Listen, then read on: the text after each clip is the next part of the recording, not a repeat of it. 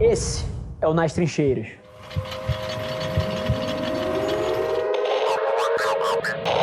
Para você trabalhar nesse mercado, você tem que ter uma paixão por incêndio. Hoje em dia eu faço muito pouca coisa na agência, tá?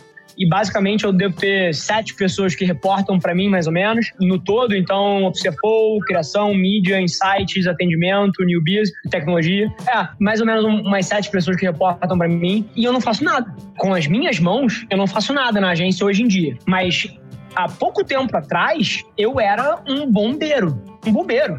Assim, a minha obsessão era encontrar todas as cagadas dentro da empresa e dois passos. Primeiro, resolver a cagada junto do time. E número dois, botar no lugar um sistema que me dê a melhor chance de que ela não aconteça de novo. Melhor chance, não é prevenir. Prevenir é muito audacioso. Mas te dê a melhor chance de que ela não aconteça de novo. E vai acontecer de novo. E aí você resolve mais uma vez o negócio pontual e melhora um pouquinho esse sistema. E o acumulado dessa melhoria contínua, de toda vez que acontece um problema, você levar essas duas cabeças, primeiro eu resolvo essa porra e não tenho medo de encontrar o problema, né? Na verdade, eu busco tudo que não tá legal. Então, pô, se tá saindo um criativo numa conta sua, você bate o olho e você fala, putz, isso aqui não tá legal. Caralho, vamos aqui, o que, que tá acontecendo, meu irmão? Vamos dar um up nisso aqui. É obsessão por melhorar o negócio no momento e depois melhorar o sistema para garantir que ele tenha um output melhor. E aí ele vai dar um problema de novo ou um problema diferente, você melhora mais um pouquinho. E o acumulado disso é que a operação vai ficando redonda, redonda, redonda, redonda, a chegar um ponto onde hoje em dia eu não faço mais nada na empresa. Tem uma primeira etapa antes de você ganhar a escala e ter pô, centenas de funcionários e tá numa posição dessa, onde, cara, onde tem problema, você precisa estar tá em cima, não aceitando que aquele problema exista. O grande erro que eu vejo as pessoas cometendo é que o negócio dá errado uma vez, ela conserta pontual e não conserta pra frente. Aí dá errado a segunda, dá errado a terceira, dá errado a quarta. Cara, na quinta ele aceita que aquilo ali vai existir.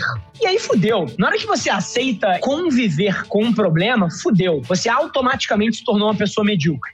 Então, essa obsessão por não aceitar os problemas e se indignar com eles, cara, é uma coisa que é um driver para qualquer pessoa que quer e tenha a audácia de ser o dono de uma agência, um dos businesses mais desafiadores de se tocar no mundo e precisa gostar pra caralho.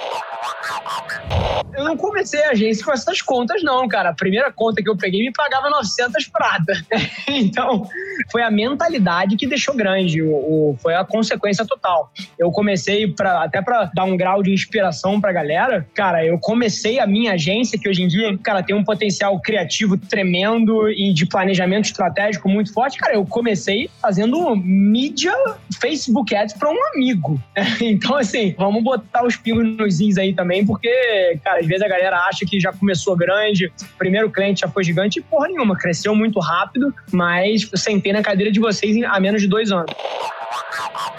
Mais uma vez, as pessoas são muito boas, conheço vários criativos geniais mas está impregnado por uma visão subjetiva do que é qualidade. Então, são meia dúzia de caras que sentam em volta de uma mesa e fazem um brainstorm do que eles acham que a campanha deveria ser, ou do que eles acham que é o criativo correto para ser usado pô, na capa, na contracapa da Veja ou no ambiente de mídia social. Eu não debato nada que é subjetivo. Eu testo tudo. Tipo assim, se eu vou botar um vídeo para fora, eu faço um vídeo com cinco entradas diferentes. Porque os primeiros três segundos importam massivamente se a pessoa vai continuar assistindo o vídeo ou não. Então, eu acho que esse DNA é uma mistura de arte e ciência que falta no mercado hoje em dia. As pessoas são muito subjetivas. Você senta, tem donos da verdade que já sabem de antemão qual é a campanha que vai operar melhor. E eu tenho a humildade de entender que tudo é subjetivo até a hora que você põe no mundo e deixa o mundo julgar se aquilo é bom ou não.